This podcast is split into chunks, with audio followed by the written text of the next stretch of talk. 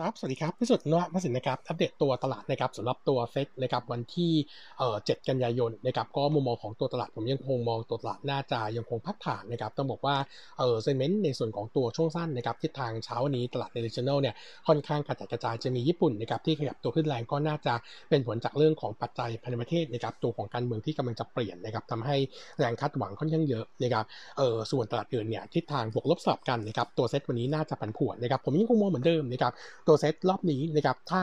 เอ่อดูรูปเมื่อวันปีสัปดาห์ที่แล้วนะครับที่ผมส่งให้มวลสุกนะครับก็คือตัวตลาดเนี่ยนับตั้งแต่ต้นปีก็คืออาทิตย์ที่ 16 มกราคมจนถึงปัจจุบันเนี่ยเอ่อตัวเซตขยับตัวขึ้นแบบมีแพทเทิร์นนะครับแพทเทิร์นนี้เนี่ยเอ่อแต่ละรอบในการขึ้นเนี่ยใช้เวลา 11ปีเรียในการทำไฮใหม่จากนั้นเอ่อหลังจากทำไฮใหม่ปุ๊บก็จะค่อยๆย่อลงนะครับแล้วขึ้นขึ้นใหม่ในช่วง 11 สัปดาห์ถัดไป ซึ่งเอ่อใน 11 สัปดาห์นี้เนี่ย3-5 สัปดาห์แรกนะครับเอ่อจะเป็นช่วงของการพักฐานงั้นตัวตลาดเนี่ยพอดี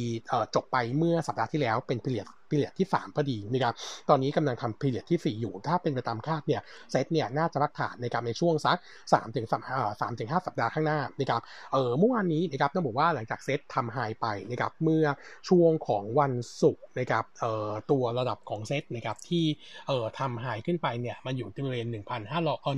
1,657 จุดนะครับวันนี้เนี่ยตัวเซตเอ่อเมื่อวานนี้เซตไม่มี high ใหม่นะครับแล้วก็มีสัญญาณการพักฐานต่อเนื่องเป็นวันที่ 2 งั้น อันนี้เนี่ยเป็นฝ่ายสัญญาณที่น่าจะเห็นภาพที่เป็นการพักฐานตามมานะครับเออผมให้กรอบในการพักฐานรอบนี้นะครับก็จะอยู่ 1589นะครับถึง 1611นะครับใช้ timing เนี่ยก็คือสัก 3-5 สัปดาห์นี้นะครับจากนั้นก็ค่อยๆฟื้นตัวนะครับงั้นผมคิดว่าถ้ามีอยู่นะครับก็อาจจะเออลดพอร์ตไปก่อนบางส่วนนะครับแล้วก็รอจังหวะในการซื้อใหม่นะครับยกเว้นอย่างเดียวนะครับถ้าความคิดผมผิดเนี่ยอาจจะต้องกลัวกลัวกังวลตัวเดลต้านิดนึงเพราะว่าเดลต้าเมื่อวานนี้ขึ้นต่อ แล้วก็สัญญาณเนี่ยดูกลับมาเป็นบวกในช่วงสั้นนะครับถ้าเดลต้าไม่ลงเฟสก็จะลงยากนิดนึงนะครับแต่ผม bet ว่าตัวเซตน่าจะลงงั้นเดลต้าน่าจะตามน่าจะลงตามมานะครับเออเมื่อวานนี้นะครับอัปเดตนิดนึงก็คือโนมูระมีเออจัด meeting นะครับเรื่องของ Semiconductor Shortage นะครับแล้วก็พอดีที่ญี่ปุ่นเนี่ยมันมีตัวโตโยต้าที่ญี่ปุ่นนะครับซึ่งมีประกาศเออขาดแคลนขาดแคลนในส่วนของตัววัตถุดิบนะครับแล้วก็เออลดการประกาศลดกำลังการผลิตลงเออประมาณสัก 40%นะครับจากเดิม900,000คันเป็น 5.9 แสนคันนะครับก็ส่งผลให้ภาพเนี่ยดูค่อนข้าง negative หน่อยแต่ว่าตัวของโตโยต้าที่มีการปรับลดการผลิตลงเนี่ยหลักๆนะครับเป็นผลมาจากตัวโรงงานที่ส่งตัว semiconductor นะครับสามโรงงานเอ่อเป็น2โรงงานที่อยู่ในมาเลเซีย แล้วก็อีกหนึ่งโรงงานอยู่อยู่ในเวียดนามนะครับมีปัญหาเรื่องของตัวโควิดทำให้การส่งมอบเนี่ยล่าช้านะครับงั้นโตโยต้าก็เลยตัดสินใจในการเอ่อชะลอการผลิตชั่วคราวบางส่วนไปก่อนนะครับแล้วก็จะกลับมา run อีกทีหนึ่งเนี่ยช่วงของเดือนตุลาคมนะครับมุมมองของเราก็บอกว่า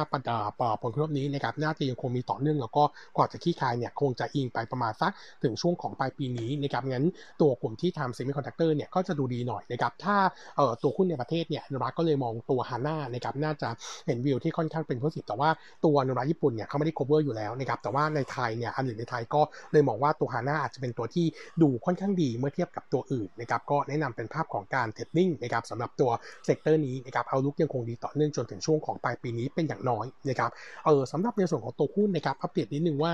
เออมันมีประเด็นที่ต้องจับตาในประเทศอยู่ 2 เรื่องก็คือจำนวนผู้ติดเชื้อเช้านี้นะครับรายงานออกมาก็ถือว่าต่ำกว่าหมื่นสี่เป็นวันที่2นะครับเรื่องที่ 2 ก็คือ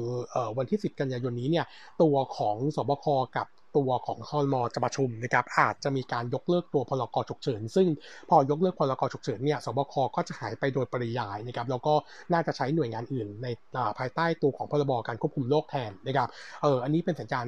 ในส่วนของตัวภาพโควิดในประเทศที่เริ่มดีขึ้นนะครับอันที่ 2 คือการยกเลิกเคอร์ฟิวเอ่อการยกเลิกพรกฉุกเฉินเนี่ยมันจะตามมาด้วยการยกเลิกเคอร์ฟิวซึ่งunder พรกนี้นะครับงั้นมุมมองของเรานะครับถ้ายกเลิกพลกรพลกรฉุกเฉินแล้วเคอร์ฟิวหายไปจริงนะครับเออ sentiment ในส่วนของตัวกลุ่มร้านสะดวกซื้ออย่างตัว CPALL นะครับซึ่งต้องบอกว่าก่อนหน้านี้เนี่ยตอนที่มีการคลายล็อกเนี่ยเขาเป็นคนที่ benefit น้อยที่สุดนะครับก็จะกลับมาลึงล่าได้นะครับแล้วก็เปิดในส่วนของตัวช่วงเวลา timing การเปิดก็จะกลับเข้าไปสู่ที่เดิมถึงแม้ว่าเอ่อตัว traffic เนี่ยอาจจะไม่ได้เยอะเหมือนเมื่อก่อนนะครับแต่ต้องบอกว่า traffic จะดีขึ้นแน่ๆนะครับงั้นมุมมองผมนะครับสำหรับตัว CPO เนี่ยย่อลงมารอบนี้นะครับจริงๆแล้วเออน่าซื้อนะครับเพราะว่าเออตัวเออช่วงก่อนเนี่ยมันเป็นปัญหาเออปัญหามันเป็นเรื่องของ sell on fact จากเรื่องของดีลแมคโครที่จบลงนะครับนะครับแต่ว่าตัวราคาที่ตกลงเนี่ยผมคิดว่าน่าจะเป็นจุดที่ในการเข้าสะสมได้นะครับผมให้แนวรับของตัว CPO นะครับก็ประมาณสัก 61ถึง61.5 แถวนี้ น่าจะหาน่าหาจังหวะในการช้อนกลับนะครับเออสำหรับ paper นะครับวันนี้อัปเดตตัว TQM นะครับเป็น Initiate Paper นะครับโนระเนี่ยให้คำแนะนำเป็นบายนะครับแล้วก็แฟร์ไพร์จะอยู่ที่ 145 บาทนะครับถามว่า TQM ดียังไงนะครับต้องบอกว่า TQM TQM เนี่ยรายได้ประมาณ 60%นะครับมาจากตัวรายได้เบี้ยประกันนะครับเราเบี้ยประกันส่วนใหญ่ของเขาเนี่ยมันเป็นประกันรถยนต์นะครับอยู่ในส่วนของตัวประกันวินาศภัย ถ้าเราไปดูตลาดนี้เนี่ยต้องบอกว่าค่อนข้างใหญ่มากนะครับตลาดประกันวินาศภัยปี 20 เนี่ยมูลค่าเบี้ยประกันทั้งมาเก็ตเนี่ยอยู่ที่เอ่อ250,000 ล้านบาทนะครับเป็นเบี้ยภาคบังคับเนี่ยประมาณแสนห้านะครับคือยังไงก็ต้องทำนะครับเอ่อตัวของ TQM เนี่ยมีรายได้มีลูกฐานลูกค้านะครับ1.5 ล้านราย มีรายได้จากเบี้ยประกันเนี่ยอยู่ที่ 15,000 ล้านบาทสำหรับตัวเบี้ยประกันวินาศภัยคิดเป็นประมาณสักหกเปอร์เซ็นต์ของ Market เอ่อของ Market นะครับก็ถือว่ามี Market Share เป็นอันดับหนึ่งนะครับแล้วก็ต้องบอกว่าโทนโดยรวมเนี่ยจะเห็นการเติบโตได้ต่อเนื่องนะครับงั้นโดูรวมแล้วเราก็เลยมองตัว TQM ค่อนข้างดูเป็นบวกแล้วก็ตลาดใหญ่ยังสามารถเติบโตได้ได้นะครับอันที่ 2 ก็คือตัวของเอ่อตัวลักษณะการทำธุทำทำธุรกิจของ TQM เนี่ยเขาเป็นเป็นบล็อกเกอร์นะครับก็คือเป็นในหน้าเนี่ยงั้นเอ่อตัวตัวเขาเองเนี่ยไม่ต้องรับประกันอยู่แล้วนะครับงั้นความเสี่ยงในการรับประกันก็จะหายไป แล้วก็รับรู้แค่ค่าฟรีจากในหน้าที่เข้ามานะครับซึ่ง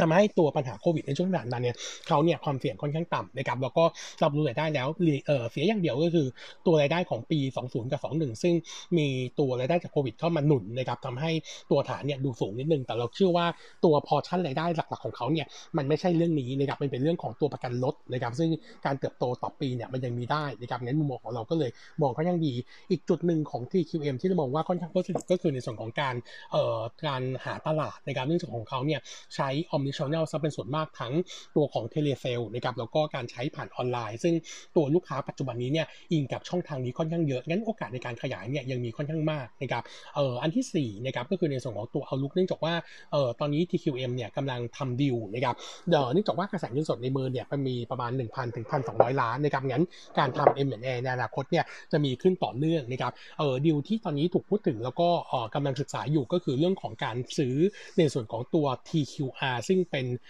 ตัวของ reinsurance ก็คือรับประกันภัยต่อนะครับซึ่งผู้ถือหุ้นเนี่ยต้องบอกว่าเป็นกลุ่มเดียวกันนะครับก็น่าจะใช้เวลาทำดีลเนี่ยถึงประมาณสัก quarter หนึ่งปีหน้านะครับหรือ quarter สองปีหน้าจบนะครับซึ่งเราคิดว่าดีลนี้มีโอกาสที่จะที่อ่าที่จะ success นะครับแล้วก็ตัวรายได้ของ TQM ปีหน้านะครับน่าเห็นการเติบโตได้ค่อนข้างโดดเด่นจากทั้งการคอนโซลงบนะครับของ TQR เข้ามาทั้งตัว top line แล้วก็ตัวของ bottom line อันนี้ก็จะเป็นจุดที่ทำให้ภาพเนี่ยดูค่อนข้างดีนะครับเออประมาณการอื่นนิดนึงนะครับ Nomura เองเนี่ยทำตัวของกำไรของ TQM นะครับสามปีนะครับปี 21ถึง23เนี่ยเราทำโตเฉลี่ยเนี่ย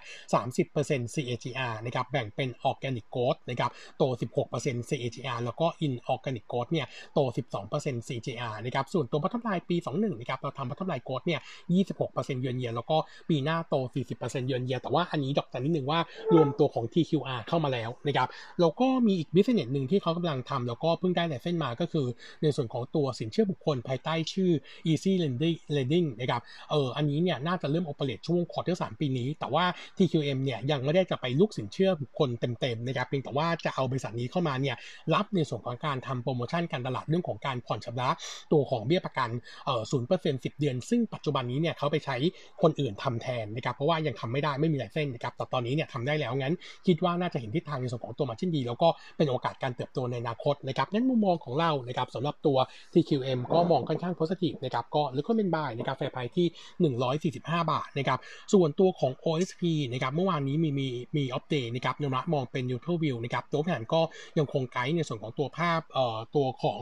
ตลาดทั้งช่วยเครื่องดื่มเครื่องดื่มชูกำลังแล้วก็ functional drink เนี่ยในเดือนกรกฎาคมเนี่ยตลาดหดตัวประมาณ 10%แต่ว่า OSP เนี่ย market share ยังถือว่าค่อนข้างดีนะครับแย่ง market share ได้ต่อเนื่องเอ่อ market share ใน quarter เอ่อในเดือนกรกฎาคมนะครับอยู่ที่ 55.3% 10%จากสิ้น quarter 2ที่ 54.8 นะครับ แล้วก็ตลาดที่เป็น functional drink นะครับ market share อยู่ที่ 38.5 จาก quarter 2ที่ 37%งั้นทิศทางโดยรวมก็เออดูดีเออยังถือว่าดีกว่าตลาดนะครับแล้วตัวบริหารบอกว่าปลายสิงหาคมเนี่ยเริ่มเห็นสัญญาณที่ดูฟื้นกับตัวเออฟื้นตัวกลับขึ้นมาแล้วนะครับเออ OSP ยังคง target ตัวกำไรปีนี้โต 10%เยือนเยียแล้วก็ Fit Fast Firm ตอนนี้เนี่ย first half นะครับทำไปแล้ว 450 ล้าน ก็เป้าปีนี้คือพันล้านนะครับงั้นดูรวมแล้วก็ยังถือว่า in line กับที่เรา forecast นะครับก็นวัตังคง maintain buy สำหรับตัว OSP ในกาแฟไพที่ 45 บาทนะครับ ครับ วันนี้อัปเดตเท่านี้นะครับ ขอบคุณครับ